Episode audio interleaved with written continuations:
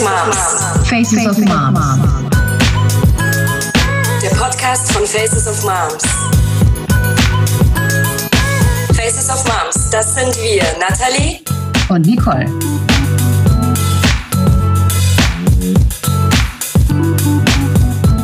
So. Hallo. Hallo, Nicola. Wir freuen Hi. uns riesig, dass du heute Zeit für uns gefunden hast. Nicola, du bist Mama von zwei Kindern, Wissenschaftsjournalistin, Autorin und Gründerin des Artgerecht-Projektes. Zehn Bücher in sieben Sprachen pro Jahr, über 100 Aufträge und Vorträge, Crazy. Podcasts und Interviews. Ja, das habe ich letztens bei Laura Fröhlich, hast du das auch schon gesagt, dachte ich mir so, wow. Und ähm, übergeordnet das Stichwort artgerecht. Was wäre artgerecht für ein menschliches Baby? Für eine menschliche Familie? Was ist artgerecht Leben, Arbeiten, Wirtschaften? Mit diesen Fragen beschäftigst du dich und dein Team. Bevor wir jetzt aber auf diese, ähm, den Fragen auf den Grund gehen, möchten wir ein bisschen mehr auch über dich erfahren, weil unser Podcast geht ja auch vor allem über Mütter und deren Leben und Herausforderungen.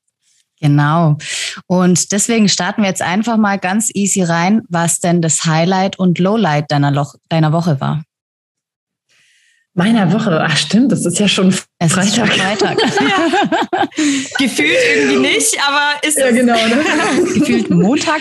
Ich, ich habe letztens, ich hab letztens so ein, ähm, so ein äh, Comic gesehen, wo der, der Kapitän sagt, oh Gott, war das eine krasse Woche. Und sein Untergebener sagt, Kapitän, es ist erst Mittwoch. Ja, ich. feel you, feel you. Genau, also äh, Highlight meiner Woche. Äh, absolutes Highlight meiner Woche war, dass ich mit ähm, einem ganz lieben, tollen Wildnispädagogen die ganze Woche im Wald war, weil wir YouTube-Videos gedreht haben. Wir haben beschlossen, dass wir mehr YouTube-Content zur Verfügung stellen. Und es war echt cool, den ganzen Tag im Wald zu sein und trotzdem was zu arbeiten, sozusagen, was Konstruktives zu machen. Und wir haben also Videos gedreht, wie, äh, was mache ich eigentlich, wenn ein Kind im Wald ein großes Geschäft muss und äh, ich kein Klopapier dabei habe. Also so wirklich so die ganz krassen Fragen. Oder wo kriege ich, wie wasche ich mir die Hände, wenn ich kein Wasser habe? Oder Mhm. Äh, wenn ich Wasser habe, woher weiß ich, ob ich es trinken kann? Oder wie, äh, whatever, wie kriege ich mich sauber, wenn ich nur Sand habe und kein Wasser? Und aber das Kind trotzdem sich irgendwie eingesaut hat. Wir haben halt mal versucht, so ein bisschen Wildnisgeschichten für speziell für Eltern aus dem Wald zu machen. Das mache ich sonst im Camp ganz viel. Und es war echt cool. Den ganzen Tag draußen verbracht. Teilweise war es so richtig kalt morgens. Und ich habe jede Nacht geschlafen wie ein Baby. Wow, das das Lowlight meiner-. Mhm. Ja, das war echt gut. Und das Lowlight meiner Woche war, glaube ich, äh, gestern. Weil gestern hatten wir uns in den schwachsinnigen Kopf gesetzt, dass wir sehr weit fahren, um ein einziges Bild zu kriegen, weil ich gesagt habe, wir brauchen dieses Bild, ich will aber. Und ähm, dann war der Tank von meinem Auto fast leer und ich habe gesagt, ach egal, ist nicht so weit von hier, das sind noch 10 Kilometer, schaffen wir. Dann waren es aber 30 Kilometer. Oh. Und dann hatten wir am Ende echt ein bisschen Stress, weil wir dann wirklich den, den Wagen ähm, ohne Gas den Berg haben runterrollen lassen, in, aus Angst, wir schaffen es nicht bis zur Tanke. Und wir mussten eigentlich noch meinen Sohn von der Schule abholen. Und ich dachte, Nick, in deinem Alter, das hättest du wissen können, man tankt den Wagen einfach am Abend vorher, mein Schatz. Ah. Wieder was gelernt. Aber wir haben es geschafft. Das Kind äh, hatte, was ich vergessen hatte, noch äh, Mathe-Club. Der hat sich gar Ah nicht ja, gewundert, dass nice. wir eine Dreiviertelstunde zu spät an der Schule waren. Der Wagen hat es tatsächlich noch mit den letzten Zipfeln, also der hat irgendwie gesagt, ich habe noch zehn Kilometer im Tank und ich so, du schaffst es, du schaffst es, du schaffst es. Haben es noch bis zur Tanke geschafft und dieses Gefühl, wenn dann der Tankwart sagt, was hätten Sie gerne und du sagst, ganz voll bitte. das war gut. Ah, richtig gut. aber da dachte oh, ich- Mann. Das hätte, mir, hätte ich mir in meinem Alter echt sparen können. Das ist so ein Fehler, den macht man mit 25, aber nicht, wenn man zwei Kinder und drei Katzen groß ist. Ja, ja, Nein, ja, ähm, ich kann auch die Hand heben, regelmäßig. Ja, leider. im, so mit deiner Erzählung ähm, kann ich doch gleich mal das Stichwort Mental Load droppen. Kennst du das? Fühlst du das? Nee, Mental wie, wie gehst du damit um? Hä, was ist das? Ja, äh, Mental Load. Ähm, ich habe es selber erst vor zwei Jahren gelernt, was es ist. Mhm. Und ähm, dachte, ah, deshalb ist meine letzte Beziehung in die Binsen gegangen. Deswegen war ich so lange alleinerziehend, jetzt habe ich es verstanden. Ähm, also insofern, ja, natürlich kenne ich das. Ne? Also ich ziehe zwei Kinder große, ich habe eine Firma, ich habe Mitarbeiter, don't ask it. Aber ich habe echt das Glück, dass ich ähm, mit einem ganz tollen Mann zusammen bin. Und ich muss immer an diesen Witz denken, wo die eine Freundin zur anderen sagt, boah, du hast echt Glück mit deinem Mann, der ist echt toll. Und die Freundin sagt, Schätzchen, ich habe kein Glück, ich habe die Arschlöcher davor einfach alle in die Wüste geschickt. Mhm. Sorry to say, also es gibt ganz viele Voll. tolle Männer, ja. aber ich habe jetzt ja, den, ja. der zu mir passt und ähm, äh, das ist tatsächlich Mental Load mäßig ein Traum. Also das klappt nicht immer hundertprozentig, aber wir sind da super viel im Austausch. Und wenn ich hinkomme und sage, Schatz, ich schaff's gerade nicht, weil ich habe gleich ein Interview, die Kleine schafft ihre Hausaufgaben nicht, meine Mutter versucht seit zwei Stunden mich zu erreichen und wir müssen eigentlich noch bla, die Katze Einkaufen. zum Tierarzt bringen. Ja.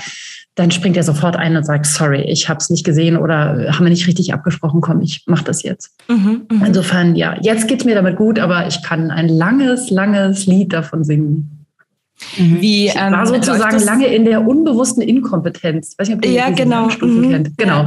Unbewusste Inkompetenz. Ich wusste es, ich habe gemerkt, es klappt nicht, aber ich hatte keine Ahnung warum. Und es war echt erleichternd zu merken, als ich irgendwann gemerkt habe, ah, es liegt gar nicht nur an mir. Mhm, mhm. Ja, ich glaube eben auch so diese, diese, ähm, das Wissen darüber, dass es das gibt, ähm, erleichtert es schon so ein bisschen, ja. zumindest irgendwie das Gefühl, dass man das nicht individuell auf sich schieben kann und dass das ein Versagen ist, sondern dass das wirklich auch ein strukturelles ähm, Phänomen ist und dass das ganz viele Menschen betrifft. Ja, wie ähm, macht ihr das dann mit der Aufteilung, wenn ich fragen darf? Also ähm, habt ihr, setzt ihr euch irgendwie einmal die Woche zusammen oder ähm, wie, wie läuft denn da euer Familienleben, wenn du uns da vielleicht einen kleinen Einblick geben magst?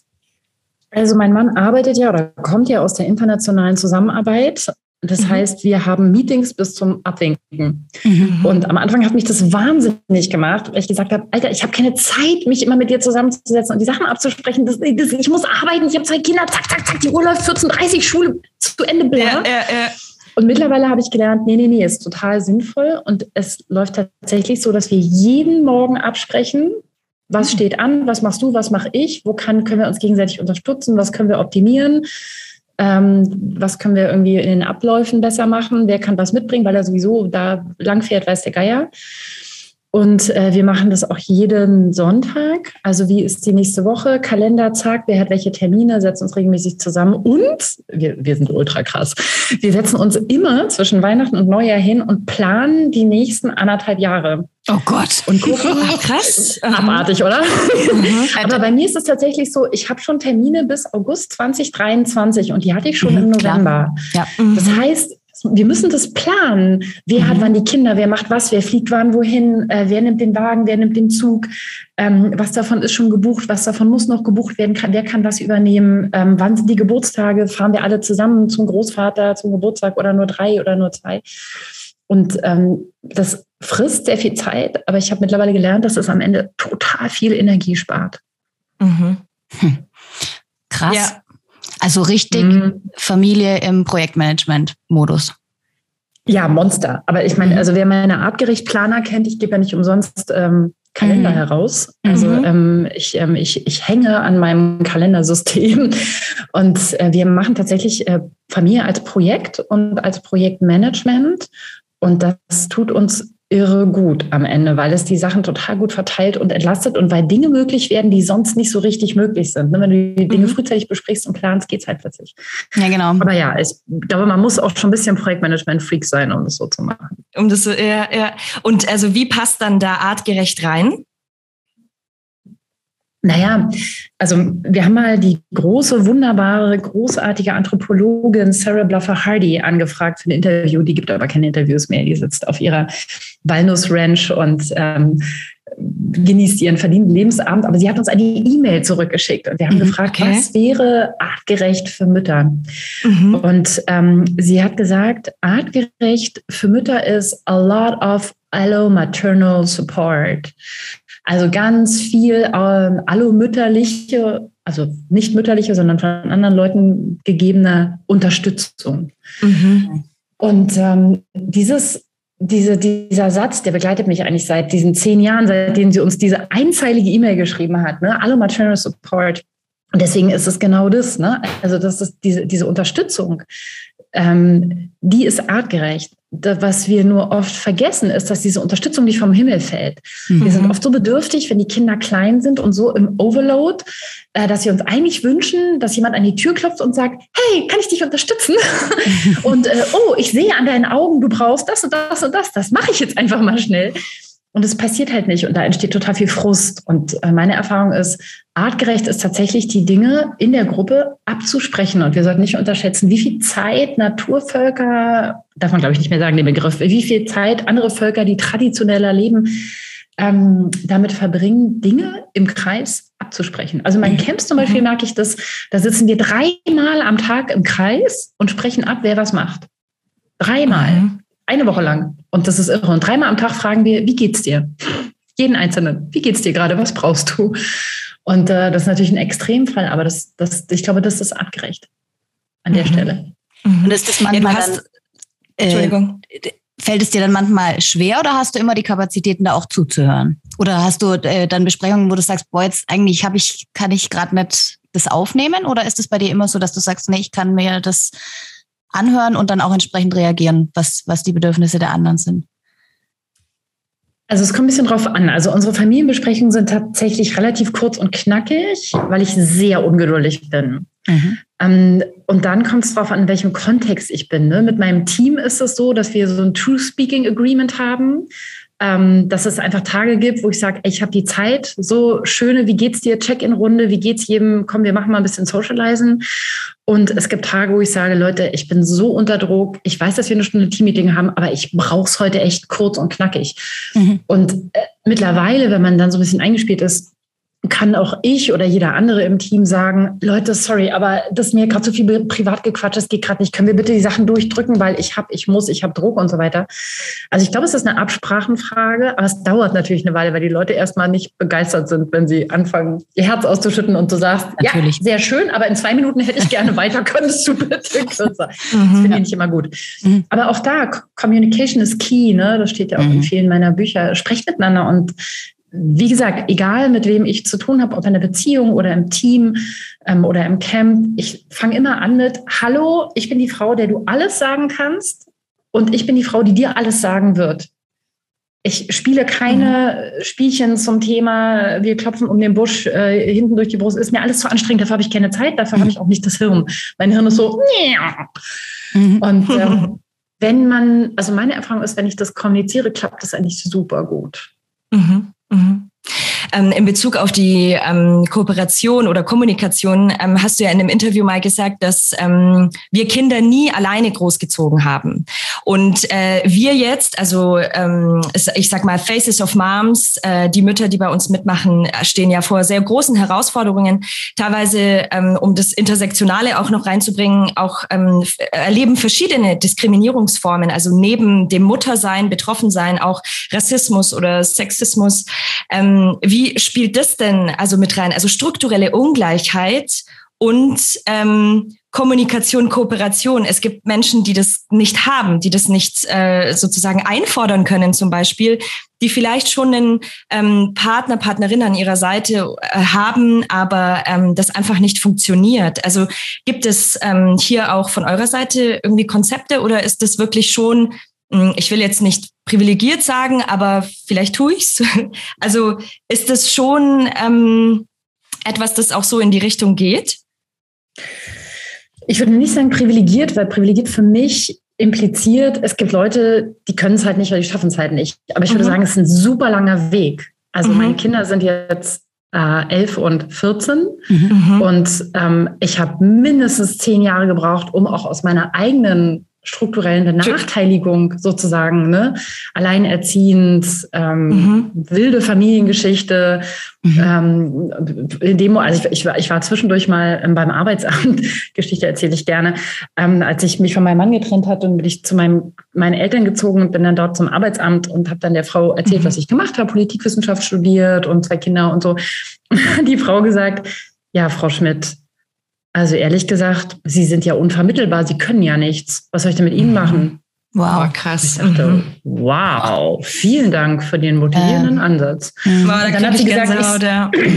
und dann hat sie gesagt, ich soll eine Projektmanagement-Fortbildung machen, für die ich äh, leider jeden Tag zehn Stunden von meiner zweieinhalbjährigen Tochter entfernt gewesen wäre. Aber sie meinte, das okay. kann so ein Kind auch mal durchhalten, suchen sich irgendwie einen guten Betreuungsplatz und dann geht das. Und ich dachte so, nee, sorry, beides nicht, will ich nicht. Aber da habe ich ein paar Wochen gebraucht, um mich von zu erholen. Ne? Also dieses mhm. Strukturelle, was du, was du nennst, muss ich sagen, kenne ich total gut. Mhm. Dass die Leute sagen, du bist nichts, du kannst nichts, was willst du eigentlich hier? Mhm. Du leistest ja nichts, du ziehst ja nur zwei Kinder groß. Ja. Äh, du, so dieses normale, quasi selbstverständliche so. Mhm. Genau, ja. Also ja, Basics. Du bist nicht verheiratet, du hast keinen ja. Mann. Also ne? Mhm. mir hat auch mal jemand gesagt, wer ist halt bei deinem Mann geblieben? Jetzt bist du halt nicht, das ist halt dein Problem. Und ich so, mhm. Hallo? Geht's noch? Ja. Ja. ja also das kenne ich total. Und ähm, ich würde sagen, ja, der Weg daraus ist lang. Und ich finde tatsächlich, äh, jetzt im Rückblick, na, hinterher ist man immer schlauer, also ich war viel zu lang, viel zu leidensfähig. Ich habe viel zu spät den Mund aufgemacht und gesagt, Leute, das geht so nicht. Stopp! Mhm. Ich ziehe zwei Kinder groß. Ihr könnt von mir nicht verlangen, dass ich noch das, das, das, das und das. Ne? das, das, das. Ich hatte auch so ein Umfeld, das immer gesagt hat, ja, aber ein bisschen mehr könntest du ja schon. Ich so, mhm. ey, hallo, ich habe irgendwie drei Bücher geschrieben und ich gebe Seminare und naja, so, ist jetzt auch nicht so wirklich arbeiten. Ne? Mhm. Und, wow, Wahnsinn. Ähm, ich glaube, wir müssen echt lauter werden und ich habe von einem Psychologen mal einem Psychotherapeuten tatsächlich den schönen Satz gehört, äh, aggressive Frauen sind nicht erwünscht. Ja, ist mhm. so. Mhm. Dann ist man gleich die Zicke. Ähm, ja, Logo. Genau, an dem Tag mhm. habe ich entschieden, ich werde die aggressive Frau sein und ähm, ich bin es definitiv, dass ich immer wieder sage, stopp. Also ich sitze auch, habe auch mal letztens in einem Meeting gesessen mit so, mit so drei ganz wichtigen Männern, die mir irgendwas verkaufen wollten und dann nach einer halben Stunde gesagt, sorry, aber hier wird gerade nur heiße Luft produziert, dafür ist mir meine Zeit zu schade. Entweder sie kommen jetzt auf den Punkt oder ich gehe. Mhm. Und die waren so, oh Gott, was ist das denn für eine Monsterzicke? Aber am Ende hat sich heiße Luft und es war gut, dass ich meine Zeit nicht verschwendet habe. Also ich versuche tatsächlich diesen Weg zu gehen. Ne? Es mhm. ist ein langer Weg mhm. und wir sind ganz am Anfang. Ja, total. Mhm, Sind es auf jeden Fall ähm, deutsche Probleme, die wir da haben, weil du auch gerade immer wieder verschiedene Völker oder den internationalen, äh, interkulturellen Kontext mit ranziehst? Ist das, ist, haben wir das Problem nur in Deutschland? Nee, nee, nee. Also das Problem, dass Frauen nicht den Platz in der Gesellschaft haben, den sie brauchen. Also sag mir das Land, wo es anders ist. Also das Hauptproblem, was wir als Mütter ja haben, ist aus, also eins der Hauptprobleme, was wir aus meiner Sicht haben, ist früher, also mein früher ist ja vor 12.000 Jahren, also vor der neolithischen Revolution, ähm, war es ja so, wenn du ein Kind gekriegt hast, wurdest du Teil der Gesellschaft. Ne? Also du bist ein Mädchen und in dem Moment, in dem du ein Kind kriegst, nicht wenn du heiratest, nicht wenn du einen Mann hast, sondern in dem Moment, in dem du ein Kind zur Welt bringst, bist du Teil des Mütterkreises und damit gehst du in die Gesellschaft rein. Jetzt hast du ein Mitspracherecht, jetzt hast du, bist du erwachsen. Bei uns ist es genau umgekehrt. In dem Moment, in dem du ein Kind kriegst, bist du raus. Mhm. Das war's. Auf Wiedersehen. Okay? Zieh dein Kind groß und wenn du danach noch in Teilzeit irgendwas machst und mit einer kleinen Rente zufrieden bist, dann kannst du froh sein. Mhm. Genau. Und ich glaube, das ist eins dieser strukturellen Probleme, an denen man sieht, dass wir schon, schon vor langer, langer Zeit aufgehört haben, die Dinger richtig aufzuziehen. Ne? Also eigentlich müsste es so sein, in dem Moment, in dem ich ein Kind kriege, bin ich wer. In dem Moment, in dem ich ein Kind kriege, bin ich Teil, bin ich wichtig, ähm, wird alles auf mich abgestimmt, weil ich meine, ich sorge für den Nachwuchs dieser Gesellschaft. Ja. Und genau das Gegenteil ist bei uns der Fall. Und warum mhm. das der Fall ist, dafür gibt es viele, viele, viele, viele diskriminierende Gründe. Aber das ist sozusagen Teil des Urproblems aus meiner Sicht. Mhm. Ja. Oder eben auch unabhängig davon zu sagen, ähm, ich bin einfach als Person Teil der Gesellschaft, egal ob ich ein Kind bekomme, egal ob ich was auch immer tue. Ähm, das ist ja vor allem bei Frauen und weiblich gelesenen Personen äh, ja grundsätzlich das Problem. Ja. Mhm. Genau, also was für eine Person bin ich, ne? Definitiv. Ja. Mhm. Also das, das merkt man, man merkt es, ich merke es tatsächlich erst seit wie kurzer Zeit. Ich hatte da überhaupt kein Gespür für, ganz lange. Ich habe gesagt, oh, wieso ist doch alles in Ordnung? Ich krieg's irgendwie auf die Reihe, ist alles gut.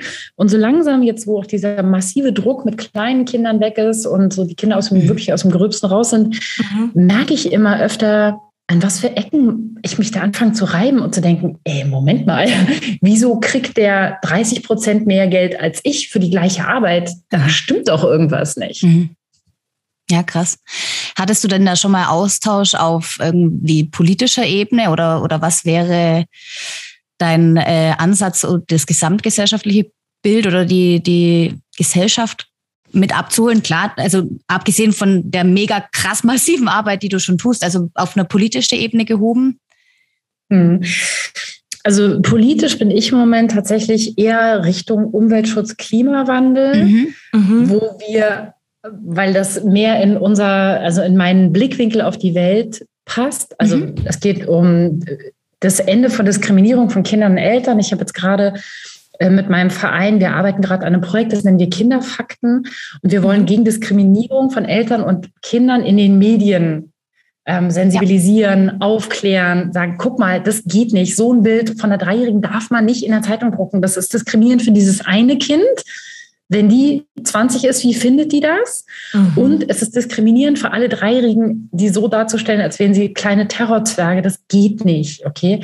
Aber auch Eltern werden ja oft total diskriminierend dargestellt. Ne? Helikoptereltern, unfähig, laissez-faire, was wir alles nicht können, ist ja Wahnsinn. Ja, es gibt für alles irgendeinen Begriff sozusagen, genau. Mhm. Ja. Irre, ne? Und mhm. Also es, es, ist definitiv so, dass wir über den Daumen gepeilt haben wir irgendwie 97 Prozent der Berichterstattung ähm, findet statt über die drei Prozent der Leute, die es vielleicht tatsächlich nicht hinkriegen und die 97 Prozent der Leute, die es total gut hinkriegen. Mhm. Über die spricht niemand. Und selbst die drei Prozent, die es nicht hinkriegen, die kriegen es ja nicht hin, weil sie doof sind, sondern weil sie nicht die Unterstützung haben, die sie brauchen. Mhm. Ja, ja, genau. Also das ist tatsächlich so eher mein Blickwinkel. Und durch diese cool. Wildnissache, die ich habe, bin ich gerade im engen Austausch mit Klima, ähm, Klimaaktivisten, mhm. ähm, wo es wirklich darum geht, so wie können wir dafür sorgen, dass wir nicht in eine Vier-Grad-Welt für unsere Kinder reinrasseln. Mhm.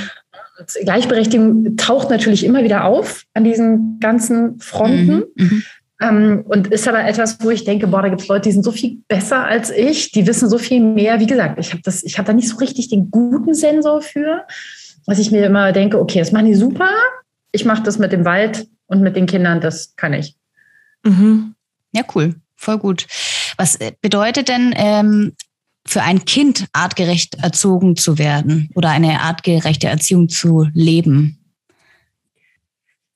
Im Prinzip ja dasselbe wie für uns Erwachsene. Also artgerecht heißt ja, oder wir haben mal eine schöne Definition von einer Primatenforscherin gekriegt, die gesagt hat, bei uns im Zoo hieß artgerecht, dass das Säugetier oder das Tier möglichst viele artspezifische Verhaltensweisen ausleben kann. Mhm. Und das ist eine Hammerdefinition, ne? weil das heißt, okay, was heißt denn das für Kinder? Was wollen Kinder? Kinder wollen in einer Gemeinschaft sein. Kinder wollen nicht nur von Mama und Papa abhängig sein. Deswegen haben wir auch so viele Muster mit unseren Kindern, so viele Reibungspunkte, ne? weil wir immer dieses Dreier-, Zweier-, Vierer-System haben. Das knallt mhm. im Gebälk. Und wenn ich mit meinen Kindern zum Beispiel im Camp bin oder als sie klein waren, als wir im Wild Moon waren, also waren wir mit so einer Gruppe von Menschen draußen im Wald, da passiert viel weniger Stress, weil wenn mein Schoß nicht frei ist, ist vielleicht der Schoß nebenan frei. Und da der Mensch genauso 24 Stunden mit uns zusammenlebt, ist der, der Schoß genauso gut wie meiner. Mhm. Und das sehen wir auch bei uns im Camp. Ne? Also die Leute kommen Montag und ab Mittwoch sitzen die Kinder auf allen möglichen Schößen im Kreis, wenn die Mama mhm. gerade keine Zeit hat, weil die merken, ach cool, die sind hier immer zusammen, die sind alle cool, und kann ich mich überall draufsetzen, kann ich mit jedem spielen. Also das wäre so eine artgerechte Verhaltensweise von Kindern, in der Gemeinschaft aufwachsen. Dann draußen sein. Also wir sind einfach nicht in Höhlen aufgewachsen. Das, diese, wenn ich dieses Bild mhm. in Kinderbüchern sehe, kriege ich mal die Krise. Denke, Alter, hast du mal in einer Höhle übernachtet? Das letzte, was du willst, das ist eine Höhle. Höhle sein. ne? Also ähm, draußen sein, ähm, an, mhm. unter blauem Himmelslicht sein, an der frischen Luft, in Bewegung, mit, mit Pflanzen, mit Tieren, in der Natur. Mhm. Dann, was für Kinder definitiv total wichtig ist, aber auch für uns Eltern, ist nicht ständig Zeitdruck.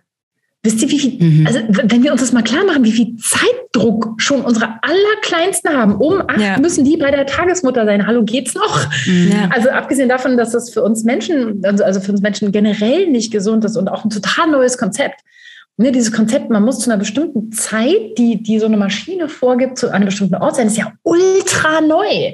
Ja. ja ähm, und das musste man den Leuten richtig einprügeln, weil der Homo sapiens sich total mit allen Vieren dagegen ge ge ge gewehrt hat. Also wenn man sich mal die Geschichte der Einführung der Zeit, der, der Schedule, der Timetables anguckt, das, das, mhm. das ist eigentlich ein Drama.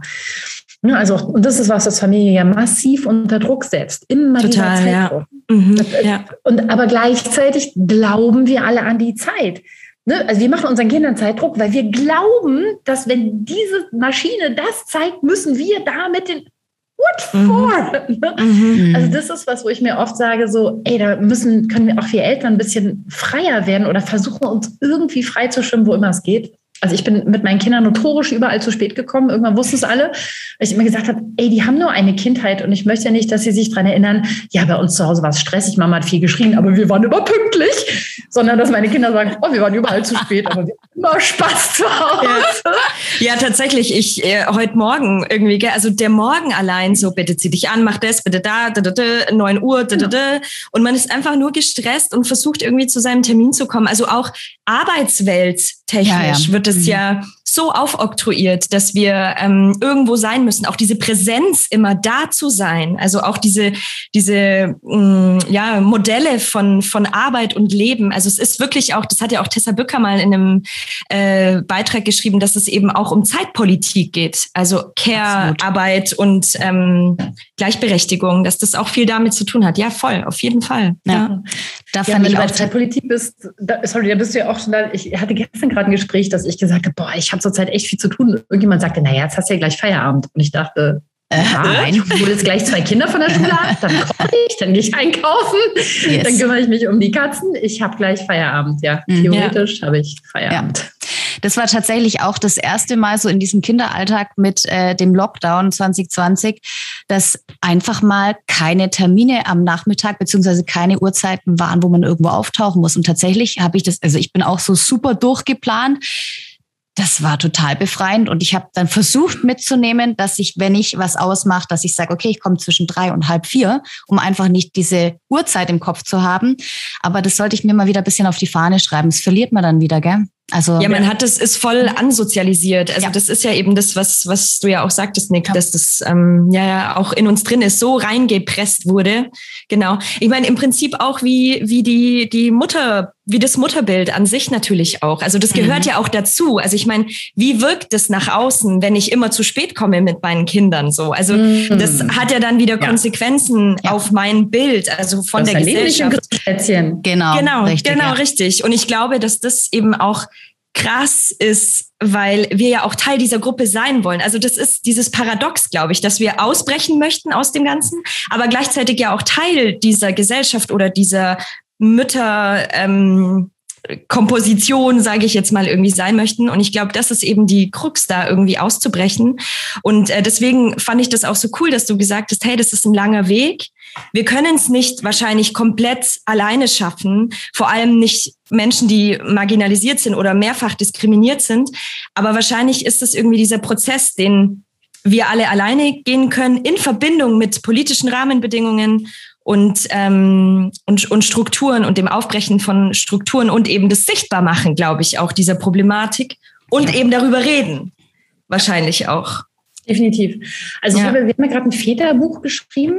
Mhm. Und das ist ja, dass wir oft ähm, das sozusagen, wenn wir jetzt uns auf ähm, wenn wir, wenn wir versuchen, da auszubrechen, dann sagen so, also ich als Mutter, ich will das anders. Wer ist der Nächste, der es ändern kann? Cool, mein Mann. Und mhm. dann muss mhm. Mann plötzlich. Oder Partnerin dann, ja. ja genau. Partnerin. Ja. Also mein, mein, Partner, meine Partnerin muss das ganze Dorf ersetzen. Ja, mhm. genau. Was ja. eben auch einen Druck auf die Beziehungen ausübt, den die Beziehung gar nicht halten kann. Ja, ne? sehr guter Aspekt. Und deswegen sage ich immer, denk dran, jede Generation kann nur einen Schritt gehen. Mhm. Aber das reicht. Wenn jede Generation einen Schritt nach vorne macht, dann ist es gut. Wir müssen aus meiner Sicht nicht alles jetzt schaffen. Schon gar nicht in dieser Rush-Hour des Lebens zwischen 25 und 55, mhm. wo wir Kinder großziehen, Karriere machen, Politik machen, whatever. Zu sagen, ich muss alles machen, führt aus meiner Erfahrung eher zu einer Überforderung und zu einem Burnout und zu einem, ich mache gar nichts mehr am Ende. Sondern ich sage meinen Eltern immer, Leute, geht einen Schritt. Wenn ihr einen Schritt das anders macht, super, dann können eure Kinder den nächsten Schritt gehen. Und dann ist es natürlich so, dass wir politisch ganz andere Sachen brauchen. Ne? Also das ist mhm. auch zum Beispiel dieses Kinderfaktenprojekt. In den Medien wird immer gesagt, ja, wir brauchen Betreuungsplätze. Und ich denke, nein, wir brauchen hochqualitative Betreuungsplätze, wo man seine Kinder auch hingeben will. Geben kann. Mhm. Tausend Plätze mit angelernten Leuten, die selber gar keine Erfahrung haben, helfen mir null als Mutter. Ne? Oder solche Sachen, ganz banal, Steuerrecht. Warum sind Kinder als Investition nicht absetzbar? Ja, Ey, weißt du, was meine Kinder kosten? Also, also, bitte? Ne? Also warum ist das steuerlich nicht absetzbar? Warum wird das als Privatsache gesehen? Warum mhm. sind auf Windeln 19 Prozent, auf Kaviar aber 7 Prozent Steuern drauf? haben yes. wir, also haben wir doch alle als Gesellschaft? Ne? Also wir brauchen eine neue Zeitpolitik, wir brauchen eine neue Steuerpolitik. Und warum sind 21 Prozent aller Kinder in Deutschland in Armut? Mhm, äh, auch. Ja, super schwierig. Ja. Darf nicht sein. Also, weil nicht nur, wenn man sagt, ah, die armen Kinder, sondern ich bin ja Politikwissenschaftlerin, ich sage, Leute, das kostet. Wisst ihr, was uns das kostet, diese Kinder in Armut? Es wäre so viel billiger, in Anführungszeichen, ne, da jetzt zu investieren als Gesellschaft und zu sagen, wir holen mhm. jetzt daraus, als später Gefängnisse und Rehabilitation und weiß ich nicht zu bauen. Eben das auch als Investition zu sehen, ja, ja. Mhm. Genau, das ja, als Investition zu sehen. Und da, mhm. glaube ich, da brauchen wir einen Change. Und dieser Change beginnt in unseren Köpfen als Mütter. Was mhm. ich nur wichtig finde, ist, dass ich nicht versuche, den Druck auf meine Mütter zu machen und sagen, und ihr müsst es auch noch schaffen, ähm, sondern wir haben ja so eine Postkarte. Ich kann mich heute an kein Atomkraftwerk ketten, weil ich muss heute Abend noch Pippi Langstrumpf vorlesen. Ja. Ne? Mhm. Also macht es, was ihr könnt aber ändert es in eurem Kopf, weil dann kann jede Generation einen Schritt gehen. Das ist ein wunderbarer Schlusssatz für uns. Mega cool. Ähm, danke für deine Anregungen und deine Zeit und deinen Input und deine Bücher. Ähm, danke, Nicola. Danke vielen, vielen Dank Zeit. für deine Zeit.